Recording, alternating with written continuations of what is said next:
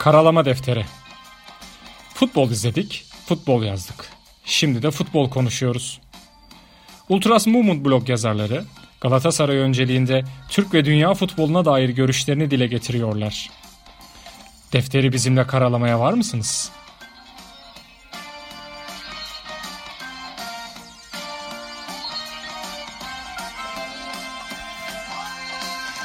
Merhaba, Karalama Defteri'ne hoş geldiniz. 90. bölümde karşınızdayız. Bu bölümde Galatasaray'ın 27 ve 28. haftada oynadığı maçları değerlendireceğiz. 27. haftada Rize ile oynamıştık. Biz o ara e, geçtiğimiz hafta biraz podcast'i kaydetmekte e, pek vakit bulamadık. E, o anlamda da biraz maçlarda üst üste gelince iki maçı birden değerlendirmek istedik bu hafta içinde. O, e, hem 27. haftaki Rize maçını hem bu cumartesi oynadığımız Konya maçını değerlendireceğiz. 28. hafta mücadelesini. Orada da Galatasaray 2-0 kaybetti Konya'ya. İlk yarıda ilk maçın daha ilk 20 dakikasında yediğimiz iki golle.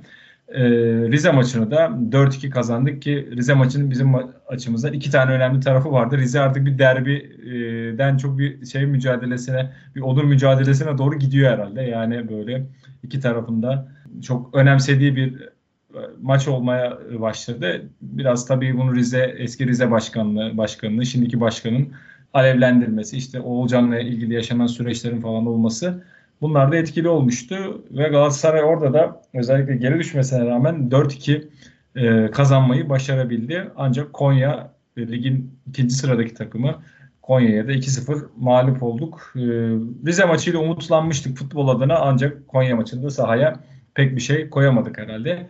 Bunları tabii her zaman olduğu gibi sevgili Sabri abiyle değerlendireceğiz. Abi hoş geldin. Hoş bulduk Gürkan. 90 oldu değil mi? Ne güzel. 100'e yaklaşıyoruz artık. Evet. Bir milli maçla başlayıp Fransa maçıyla başlamıştık.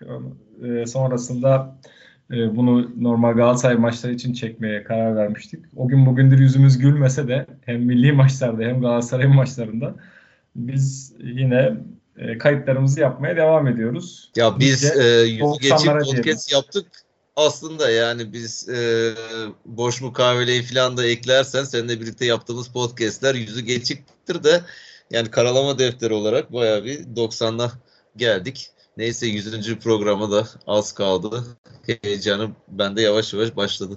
Bakalım yüze değişik bir yayın yapalım artık. Ferda abiyle bir podcast'te de başladınız. Ee, çok da güzel futbol kültürüyle alakalı. Ben daha çıktığı gibi hemen dinledim. Bayağı da keyifli bir sohbet oldu sizin adınıza ve bunu devam ettireceksiniz. Bu arada da sizi tebrik ederim.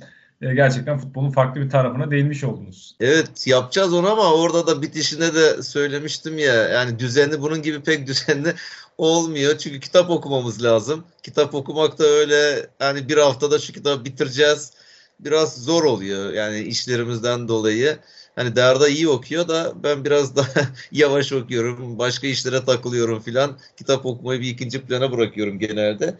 Ama bu hafta bir tane çekeceğiz. Bu hafta Prekazi'yi yapacağız. Kitabını okuduk. Onu konuşacağız. Bir de Steven Gerrard belgeselini konuşacağız. Onu da bu hafta içinde kaydederiz. Evet o daha bir farklı oluyor. Güzel oluyor bakalım değişik değişik yapalım işte.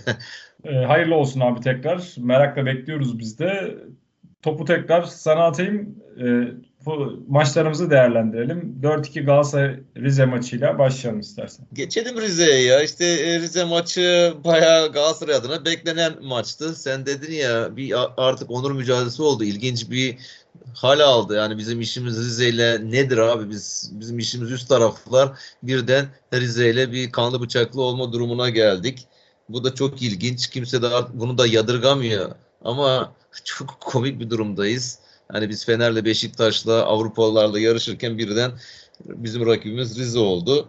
Maçı şöyle kısa kısa zaten aradan artık neredeyse 15 gün geçti o maçtan sonra. Şöyle değinelim. Omar'a güzel bir karşılama yaptı Galatasaray tribünleri. Tribünlerde de pankart vardı. Ta, e, arkadaşlara da onu böyle alkışlayarak sahaya çıkardılar falan. O çok güzeldi. Omar için de unutulmaz bir an olsa gerek. Hani maça dair aklımda kalan anlardan biri. Bülent Korkmaz o kadar istedik Galatasaray'a gelir dedik. Hoca niye öyle bir şey yaptı bilmiyorum.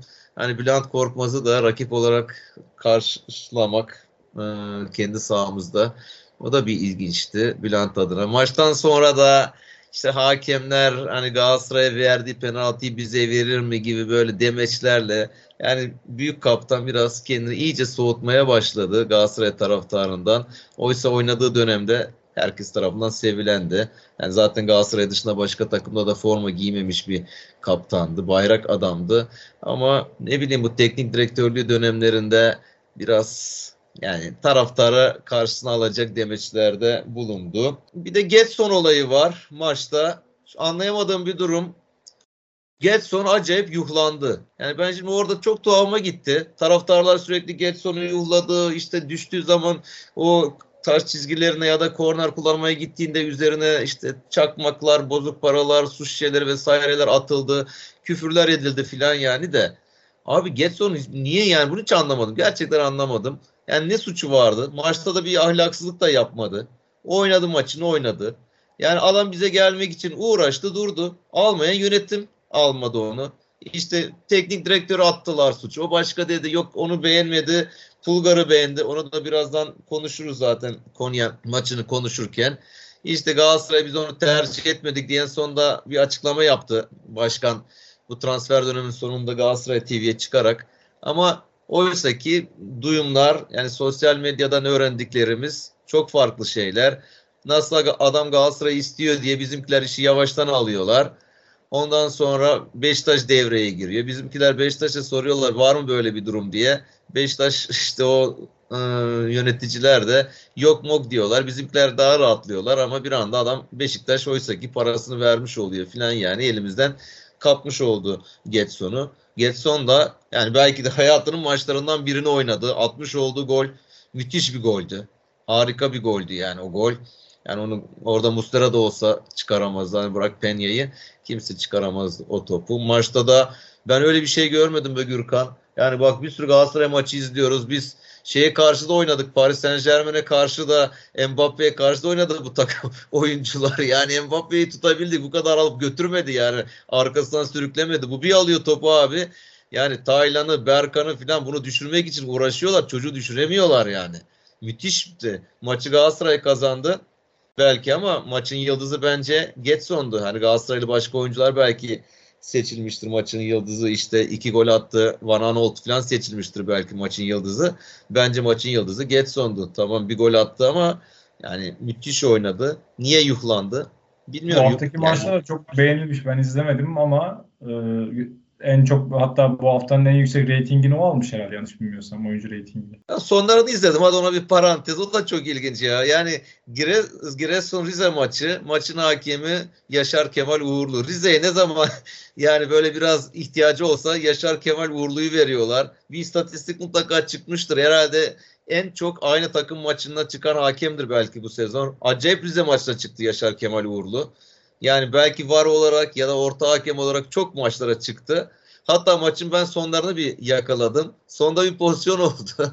elle e, Rizeli oyuncu elle topa dokundu. Bu pozisyonu vermedi ondan sonra hemen penaltı verdi. Düdüğü çaldı filan. Allah'tan var var vara baktı o kadar da yani göz göre göre de vermeye yürekleri yemedi herhalde. Terse çaldı penaltıyı iptal etti filan yani. Çok ilginç. Yani Rize'yi tutmaya mı çalışıyorlar ligde ne yapıyorlar ama Rize'de ısrarla düşeceğim diyor ligden.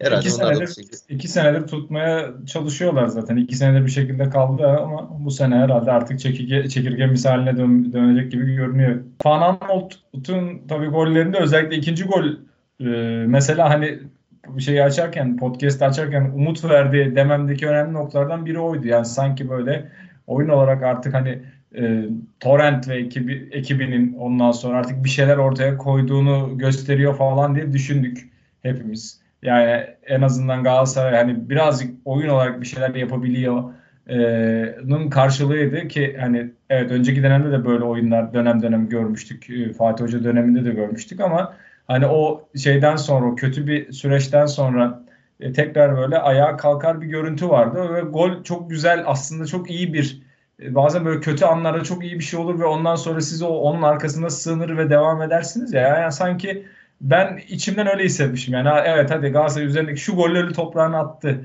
e, demiştim aslında ama bu hafta da hiç o görüntüye yaklaşmadılar ama o gol gerçekten anlatılmaya değer bir gol herhalde. Taylan'ın uzun diagonal mı deniyor ona? Uzun pasıyla başlayan sonra da inanılmaz bir paslaşmayla inanılmaz zeka dolu bir e, sonuca ulaşan bir goldü. Elimizdekileri kötülemeyi e, biliyoruz ya bir marifet sayıyoruz işte Taylan'ı yerin dibine sokuyoruz filan. O Taylan'ın o pası senin dediğin gibi yani olayın başlangıcında da ters atmış olduğu o pas var. Herkes işte Van Aanholt'un golü diyor o paslaşmalar filan ama işin başı da önemli. Yani ya şimdi e, iki tane maç aldık. Eyvallah güzel maçları aldık. Biri son dakikalarda verilen penaltılarla alınan bir maçtı.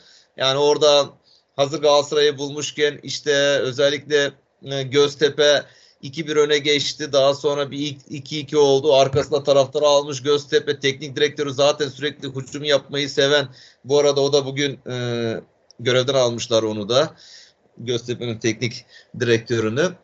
Ee, orada onların ileri çıkmasıyla bizler pozisyon bulduk. İşte penaltılar oldu ki Fatih Terim döneminde bu penaltılar pek verilmezdi. Varın da Galatasaray penaltı verisi tuttuğu bir dönemde maçı son dakikalarda aldık, kazandık.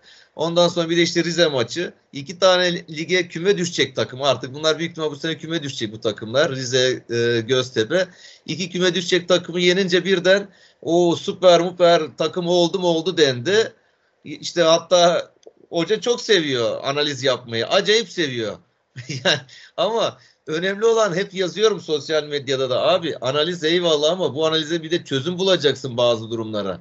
Yani rakibi inceledik. Rakibin 5 maçı izledik. Sürekli söylediği şeyler işte. Yani Torrent'in maçlardan sonra maçlardan önce rakibi iyi çözdük. iyi inceledik. Tamam inceledin de buna karşı sen bir kontra atak bir şey yapabilir mi? Bir taktik yapabilir mi? AB planlarını yapabilir mi buna karşı? Sıkıntı o. Hani Rize'de işte kanatları e, kenara çektik, bekleri içeri soktuk. İşte Varanolt'un golünde filan işte bunları böyle anlatıyor mu anlatıyor. Tamam işte o zaman Konya'ya karşı niye yapamadık biz bunları? Önemli olan bir de her zaman bunu yapabilmek yani. Biraz kendimizden güçsüz takımlar oynadık.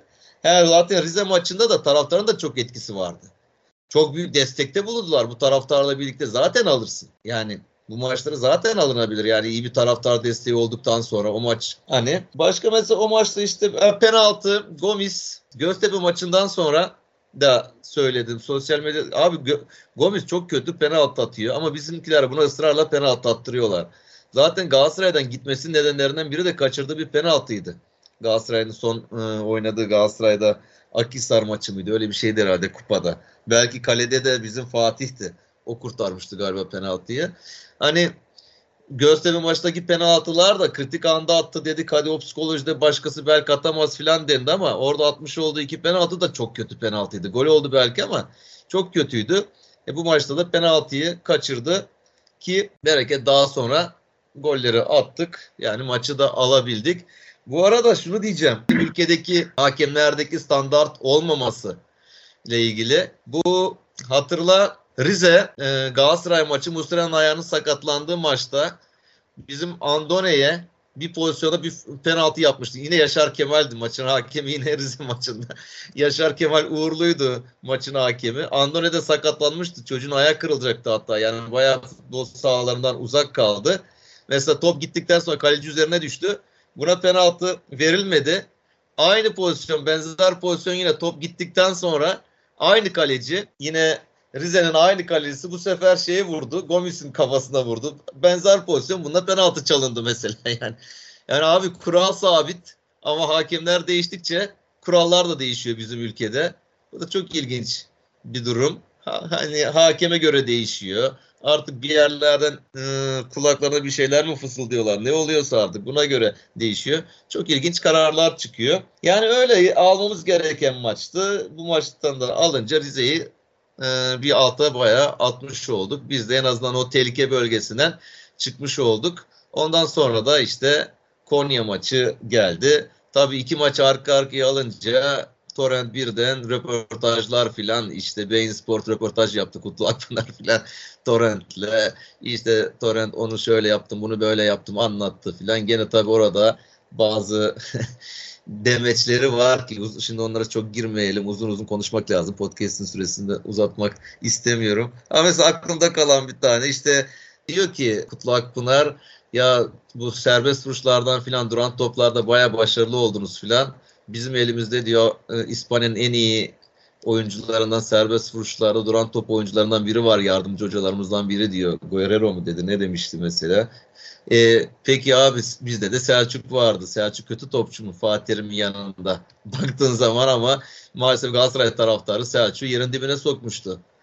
Yardımcıları kim demişti? İşte Selçuk, Necati. E bunlar kötü oyuncu mu? Necati gol krallıkları yaşamış. Yani birçok goller atmış. İşte ne bileyim Selçuk milli takımda Galatasaray'da attığı gollerle, serbest vuruşlarla adını serbest vuruşçu olarak lanse ettirmiş bir kişiydi. Mesela böyle de ilginç durumlar. Bir sürü daha böyle değişik değişik şeyler konuştu da neyse ondan da ileride bir ara o demecinden bahsederiz. Şöyle bir durumu var. Öyle geçeyim Konya'ya. Orada, o de, orada da dedi Konya'yı sordular. İşte rakibe saygı duyuyoruz. Rakibi az önce dedim ya 5 maçın 6 maçını analiz ettik filan. Acayip saygı duyuyor ya yani Torrent. Tamam saygı duymak kötü bir şey değil de yani sadece saygı duyup savunma yapmayacaksın abi. Bir de bir şeyler deneyeceksin yani kazanmak için. Çünkü Galatasaray kazanmak için yani Galatasaray'ın o yeri 13.lük 14.lük değil yani Galatasaray yukarılara oynar. O Galatasaray forması yukarılara oynayacak bir formadır yani. Biz savunma yapacağız, rakibi durduracağız değil. Sen zaten onların üstüne gidersen bu Türkiye Ligi'nde o rakipler senden çekinecektir. Galatasaray'dan çekinecektir yani.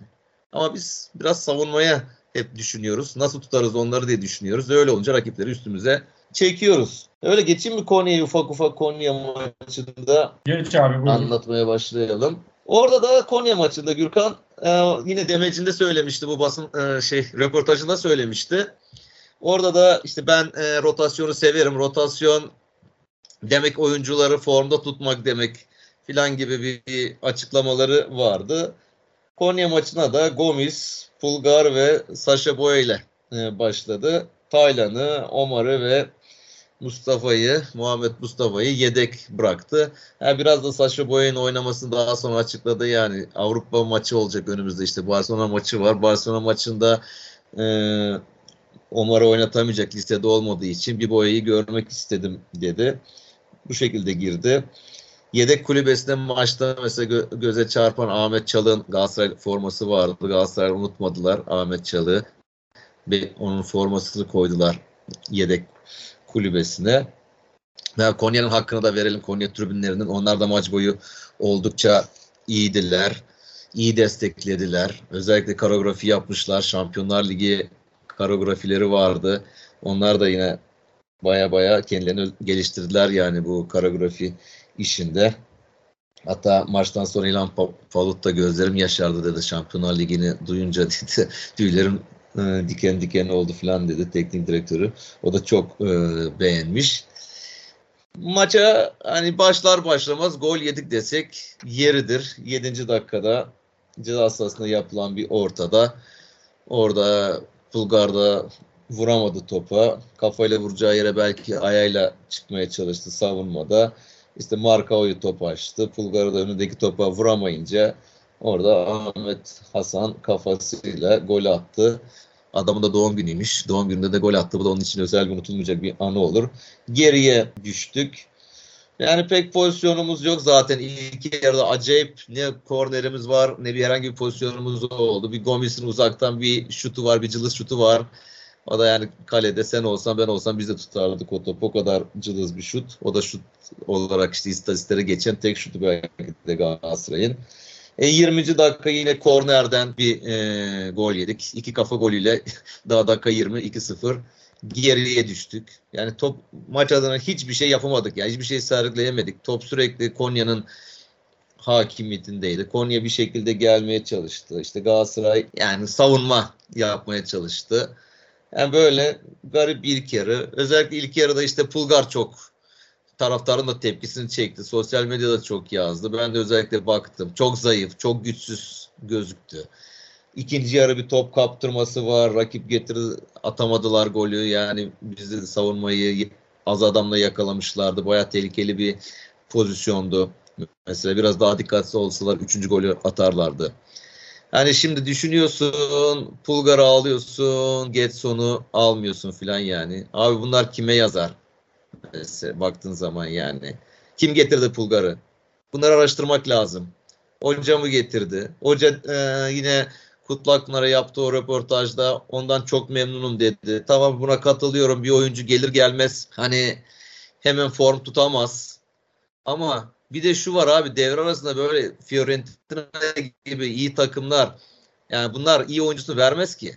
Bunlar hedefsiz takım değil ki yani niye versinler mesela? Sonuçta bu adam oynatamadı adamları, oynatmadı adamları veriyorlar yani bir şekilde. E ben yani gelir gelmez o Şili'nin bir maçı vardı. Kim neydi bilmiyorum. Milli takımda seyrettim ilk defa onu. Orada da pek beğenmedim. Yani orada da yaptığı hatalarla işte takımına gol yedirmişti falan yani. Böyle sonra maçın 70'inde falan hoca onu aldı. Dışarı oyundan çıkardı. Ha belki inşallah daha iyi olur bu alışma dönemi filandır ama o hani şöyle bir şey var bir de sosyal medyada çok ilginç sinirleniyorum artık ona. Yine seninle eski podcastlerde konuştuğumuz bir şey. Bir transfer oluyor. Açıyorlar abi gençler e, YouTube'u. Adamın adını yazıyorlar. Onun videolarını seyrediyorlar. Birkaç videosunu. Maçını bulabiliyorlarsa işte bir maçını seyrediyorlar. Ondan sonra öyle bir öv, övme var ki yani adamı övüyorlar. İşte bu yeni Melo bu dövmeleriyle ortalığı yakar yıkar bilmem ne filan böyle bir anlatıyorlar. Yani sonra adam tabii millette de acayip beklenti çok yukarılara çıkıyor. E öyle bir adam çıkmıyor. Yani biz maalesef bu beklentiyi kendi kendimize yukarılara çıkarıyoruz. Yani bu ben bu şeye benzetiyorum. Şimdi bir filme gidersin, sinemaya gidersin abi. Sinema para verirsin, iyi bir para verirsin işte sinema biletine ya da atıyorum bir tiyatroya gidersin filan. Ama filmi ya da oyunu hiç beğenmezsin. E çıktıktan sonra da para verdiğin için ya güzeldi filan ya oyun çok güzeldi. Böyle kendini motive edersin bir şekilde yani. Yani ya, kötü oyun desen ulan buna mı para verdin de, demesinler diye çok güzeldi bilmem ne yaparsın. Böyle etrafımda çok insan da görüyorum yani böyle kişiler var. Bu bunun gibi bir transfer yapınca mutlaka övme. Ya övmek zorunda değiliz abi transferler. Kötü transfer de yapılabilir yani. Bir görelim, edelim. Ama herkes bir transfer uzmanı kesiliyor. Bir transfer skatı kesiliyor. Yani biz sen de bu konuda ben genelde çok şeyimdir. Bu oyuncuyu bilmiyorum, izlemedim diyorum. Bitiriyorum yani. Bakalım görelim. Bu Marcao'da falan da olmuştu. Herkes birden Portekiz Ligi izler olmuştu. Yani şimdi Pulgarlar İtalya Ligi izleniyor tamam da. Hani daha fazla seyredilen bir lig ama yani adam geliyor adını bilmediği bir ülkeden o herkes bunu izlemiş oluyor filan yani. Hani gerek yok bunlara. Öyle ikinci yarı biraz daha konuyu maçta dönersem. İkinci yarı biraz daha pozisyonumuz oldu. Ama hani onlar da yine çok da etkili olmayan pozisyonlardı. Kerem maçta işte notlarımı almışım. Hani Kerem bir şeyler yapmaya çalıştı. O da hani bir şeyler yapacağım derken takımı tek başına kurtarmaya çalışıyor. Onu geçeceğim, bunu geçeceğim derken sürekli acayip top kaptırdı. Belki bu sezon en fazla top kaptırdığı maçlardan biri olmuştur. Ee, Kerem'in. Ama o da ne yapsın çocuk? O da bir şekilde herkes takım işler kötü gidince kurtarıcı rolüne soyunmaya çalışıyor. Maçla ilgili başka notum yok. Gürkan zaten normalde biliyorsun ajandaya not alıyorum. Düşün işte bir ajandanın yarısı kadar not almışım. Demek ki o kadar az pozisyon olmuş. O kadar az olayın olduğu bir maç izlemiştir, izlemişiz Konya maçı. Şimdi Fatih Terim'in olduğu dönemlerde de böyle kötü maçlar oynadık ama neye alıştırdı bizi hoca? Ertesi Avrupa maçı var. Avrupa maçta daha iyi oynayacağızı alıştırdı. Şimdi onu düşünebiliyor muyuz? Bir Barcelona maçı bu Konya maçtaki oyun aklıma geliyor. Bir de Barcelona gözümün önüne geliyor. Allah diyorum yani bizi inşallah korusun. Yani Barcelona bir felaket olmasın orada.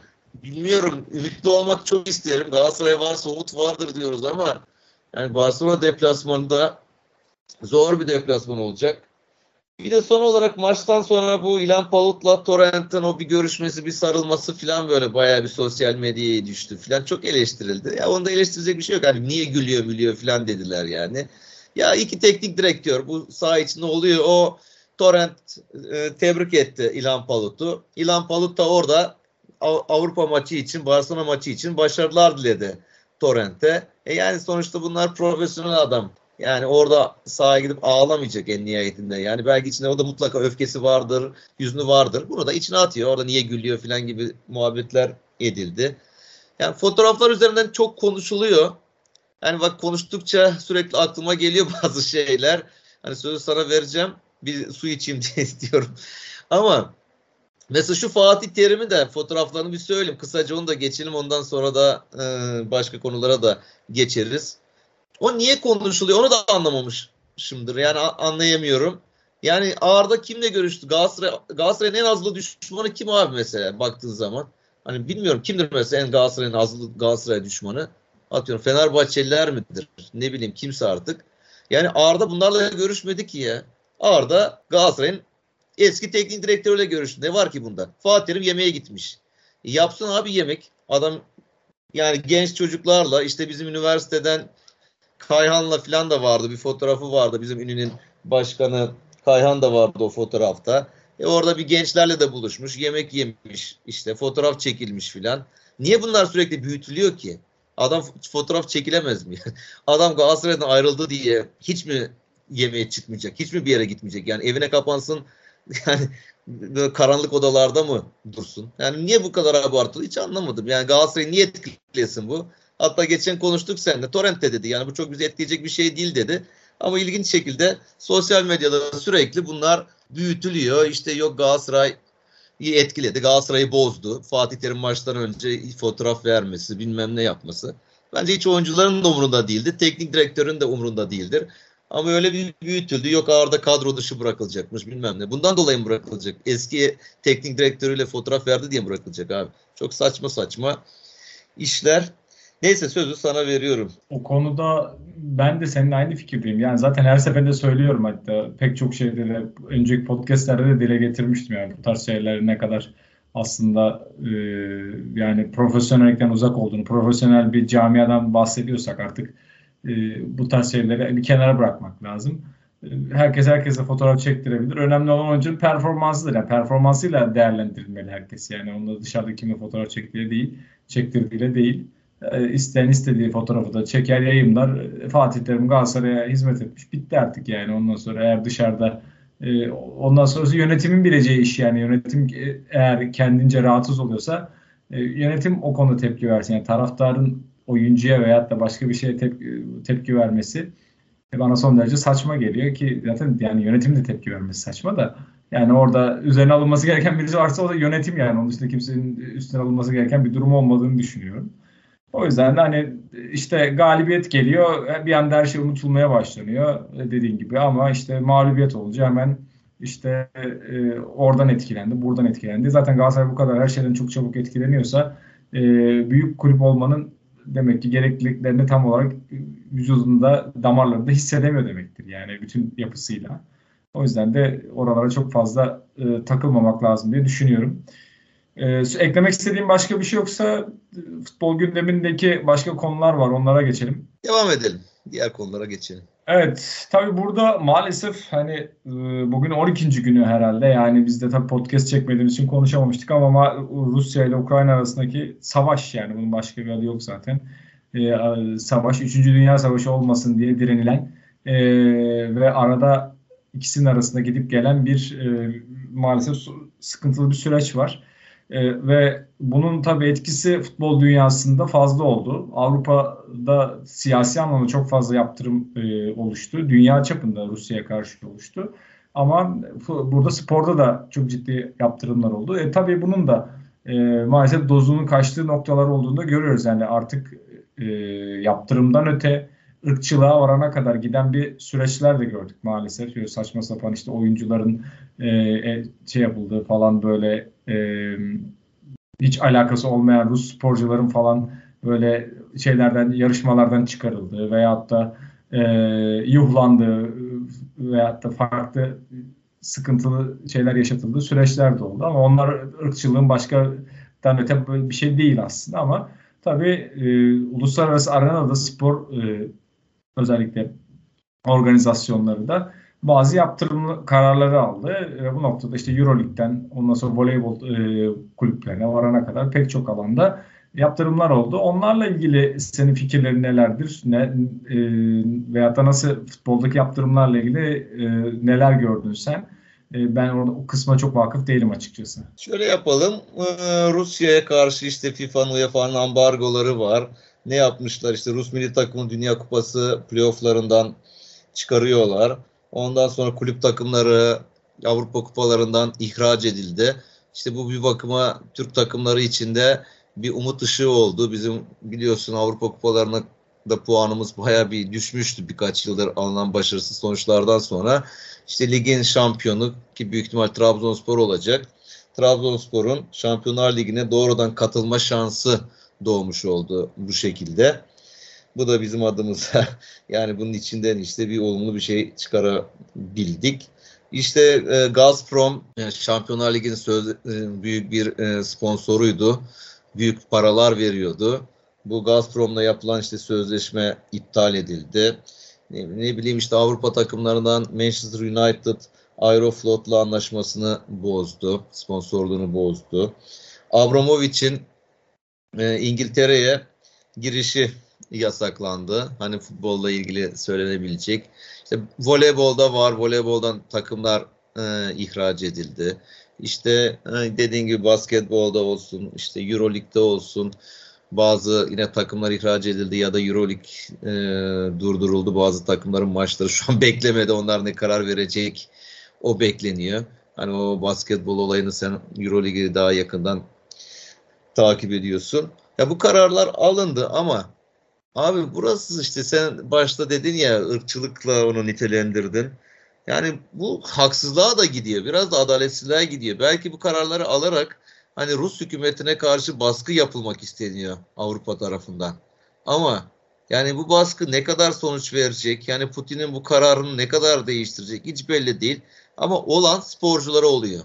Yani bu sporcular yani futbolda olsun basket, voleybol ve herhangi bir branşta bu işte boks, moks neredeyse yani bunlar buralara gelmek için baya bir mücadele ediyorlar. Yani ön elemelere geçiyorlar, grup maçlarını geçmişler bir şekilde son 16 işte çeyrek final vesaire gibi buralara geçiyorlar. Bunları kazanıyorlar ve sen bu takımları eliyorsun. E olan ne nedir? Olan bu sporculara haksızlık. Yani burada Putin'e karşı yapılan bir şey değil ki Putin buna mı üzülecek yani?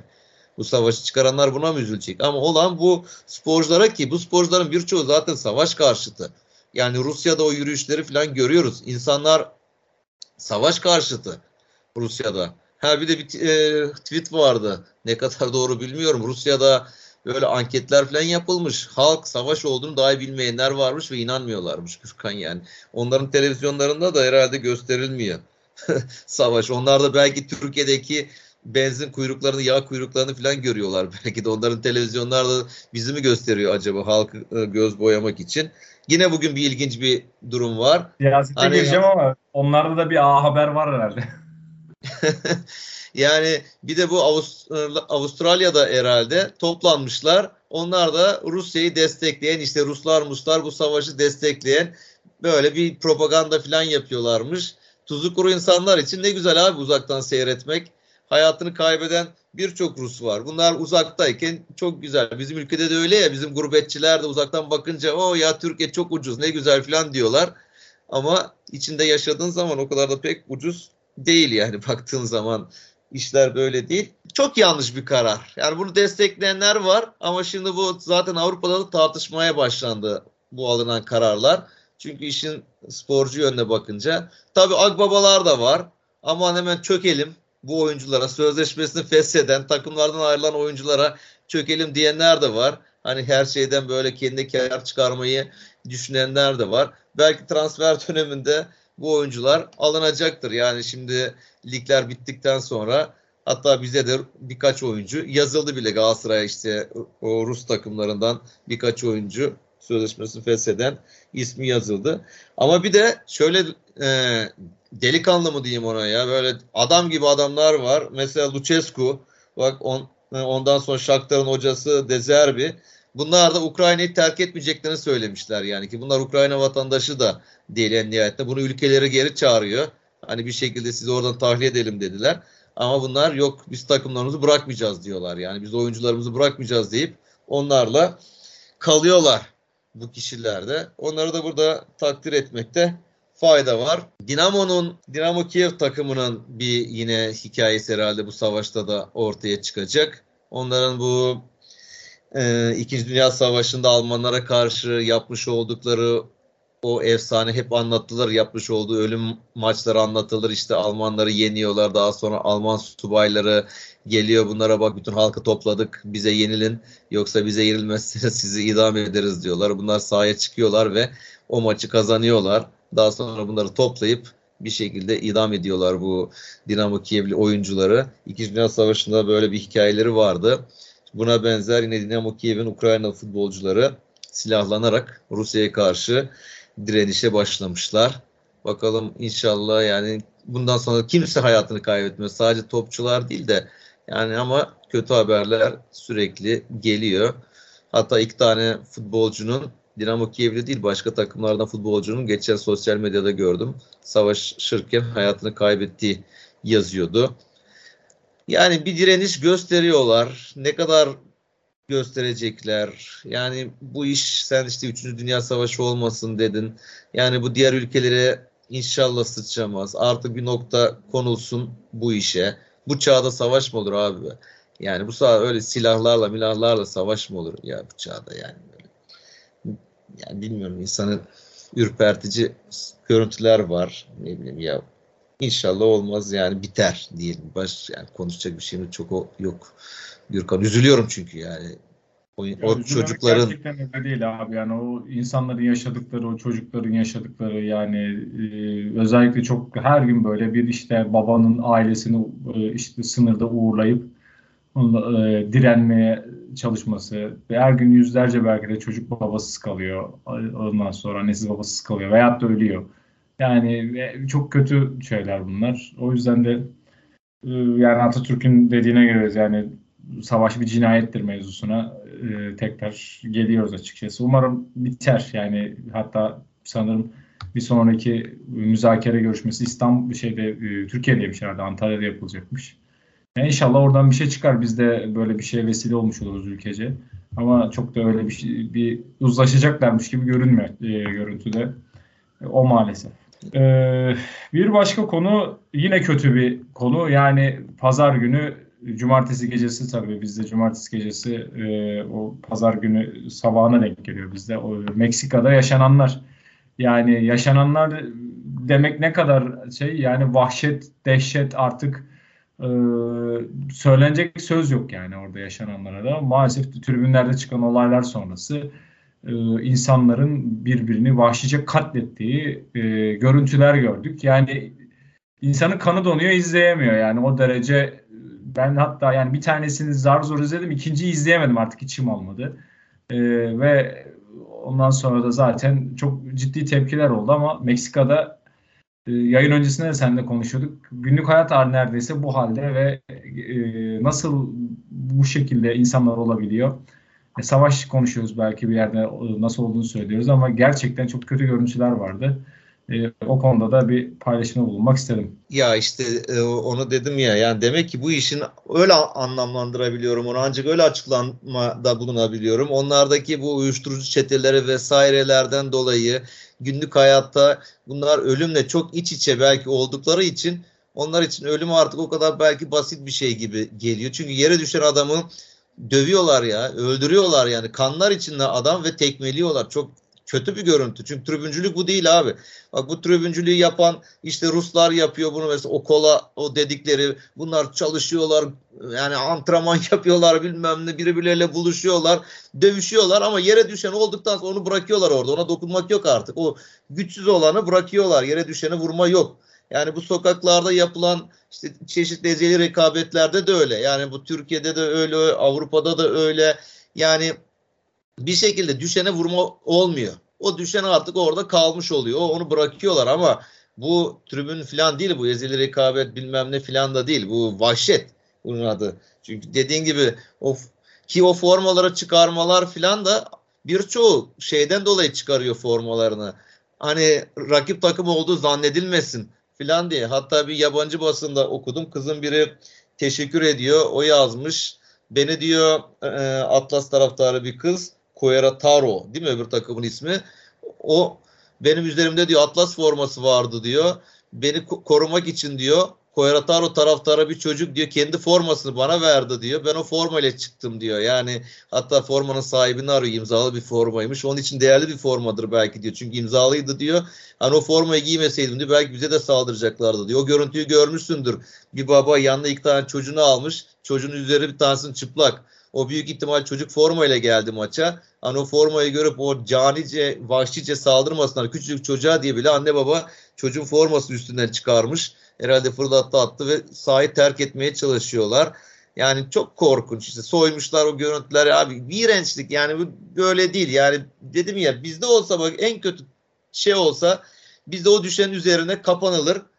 Kapatılır o böyle yani vurmayın denir. Yani o ezeli rakip, rakipten dahi olsa hemen onu öyle öbürlerini kovulur oradan bıraktırılır o. Bunlar çekiyorlar atıyorlar filan. Yani lig durmuş galiba herhalde zaten. Ligi durdurmuşlar o işe karışanların da fotoğrafları filan sosyal medyada da yayınlandı. Bunlara da gereken cezalar en ağır şekilde verilsin. Hatta FIFA vesaire bunlara baya bir Meksika'ya da cezalar verilsin. Yani bir de abi emniyetinde bir şey var. Bir videolar paylaşılıyor. O millet koşturuyor, saldırıyor. Orada bir polis memuru telefonla filan konuşuyor. Sanki duymamış, görmemiş muhabbetine filan yatıyor. Hani bunlara da bir şekilde bunların önü alınsın. Tamam futbol önemli. Ama bu kadar da önemli değil. Hani onların da ne diyelim onlara Allah'tan rahmet dileyelim. Birçok yaralı var yani 22 falan da benim en son okuduğum hayatını kaybeden ki belki daha da fazladır. Yaralı sayısı da çok çok bunun üstündendir. Yani çok kötü ya. Yani hiç acıma acıma yok bu kadar kinlenme nedir abi? Neyin peşindesiniz? Yazık, günah. Umarım bu onlara bir ders olur. Dünyaya bir ders olur yani. Tribüncülük böyle değil. Yani dedim ya Avrupa şampiyonalarında işte Ruslarla İngilizler bunlar birbirine bileniyorlar. Tamam birbirine bir şeyler atıyorlar, sandalyelerle vuruyorlar ama düşene vurulmuyor. Kadına çocuğa vurulmuyor yani. Bu böyledir. Bu işin adabı böyledir. Yani bunlar düşene de vurdular, ölene de tekmelediler. Ee, son iki başlığım abi iki şey daha ileteceğim sana. Bir tanesi yayın ihalesi. Ee, bugün Dijitürk için yani Bein Sports Dijitürk ortaklığı için son e, gündü. E, son düşen haber e, Bein Sports'un çekildiği ihaleden. Ondan sonra gerekli şartların oluşmadığı ile ilgili e, ve ondan sonra iki, bundan sonraki süreç Saran Holding'e kalıyordu. Onların teklifi 120 milyon e, euro mu? 120 milyon euro herhalde değil mi? Euro üzerinden gidiyor evet. Evet artı başarı primi şeklindeydi ve Süper Lig TV kurulsun.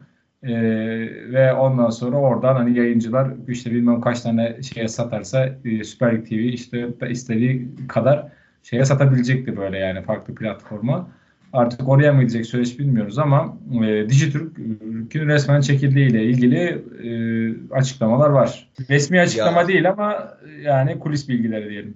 Şöyle onlara bugün saat 17'ye kadar mı ne süre verilmiş? 17'ye kadar da kimse imzalamaya da gelmemiş herhangi bir yetkilisi. Yani onlar o hakkını kaybetmiş oldular. Hani en yüksek verenin herhalde öyle bir hakkı varmış. Abi zamanında adamlar çok büyük para verdiler ve bu paranın karşını alamadılar. Zaten lig berbat bir lig oldu. Yani Avrupa biz böyle içeride belki çok anlamıyoruz ama dışarıdan baktığın zaman işte diyorum ya garip garip hakem hataları işte hakemleri dinlendirmesen e, UEFA e, FIFA kokartı olan hakemlerin var senin ve bunları maçlara vermiyorsun, cezalandırıyorsun bunları kafana göre başkanın biri çıkıyor diyor ki ben bu hakemi istemiyorum diyor. Bu hakem gelirse ben maçlara çık, çıkmam, takımı çıkarmam diyor. Bu hakem maçlara verilmiyor. Garip garip var kararları bilmem neler. Yani ligi mahvettiler. E böyle kötü bir ürün varsa bu ürüne de kimse para vermez. Zaten insanlar izlemek istemiyor. Acayip kötü bir lig olunca. E Beynspor buraya 500 milyon verdi zamanında. E şimdi 100 milyonu zor veriyorlar. Yani küstürdün. E bir de adamlar bu yayıncılıkla ilgili de sürekli ya bu ülkede kaçak yayıncılık var bu yayıncılığı durdurun falan dediler. Biz para kazanamıyoruz dediler. Kimse bunu önemsemedi. E adam da vermedi sonuçta biz bu işten para kazanıyoruz dedi ve vermedi. Saran Grup da şöyle bir şey yapacak. Şimdi iş iyice karışacak. Yani Saran Grup da maçları alıp pazarlamayı falan düşünüyormuş. Hani kendi televizyonundan yayınlamaktan ziyade alıp işte maçı atıyorum işte bir maçı Bein Sport satacak orada yayınlayacak. Öbür maçı ne var Acun'un kanalı Exxen'de belki oraya satacak orada yayınlatacak. O biraz işin daha pazarlaması üzerine gidilecek filan deniyor. Yani bu sefer maçları nasıl izleyeceksin? Yani kaç tane dekoder alacak bu insanlar? O, o onun dekoderi, bunun dekoderi falan nereye abone olacaklar? Bir garip bir durum olacak. O e, Süper e, Lig TV falan olayını ben pek yapacaklarını düşünemiyorum. Yani bizim lig adamlar bir web sitesi yapamadılar ya daha federasyon adam akıllı yani şöyle maçları izleyeceğimiz güzel bir web sitesi maç özetlerini orada izleyeceğimiz bir şeyler yok yani.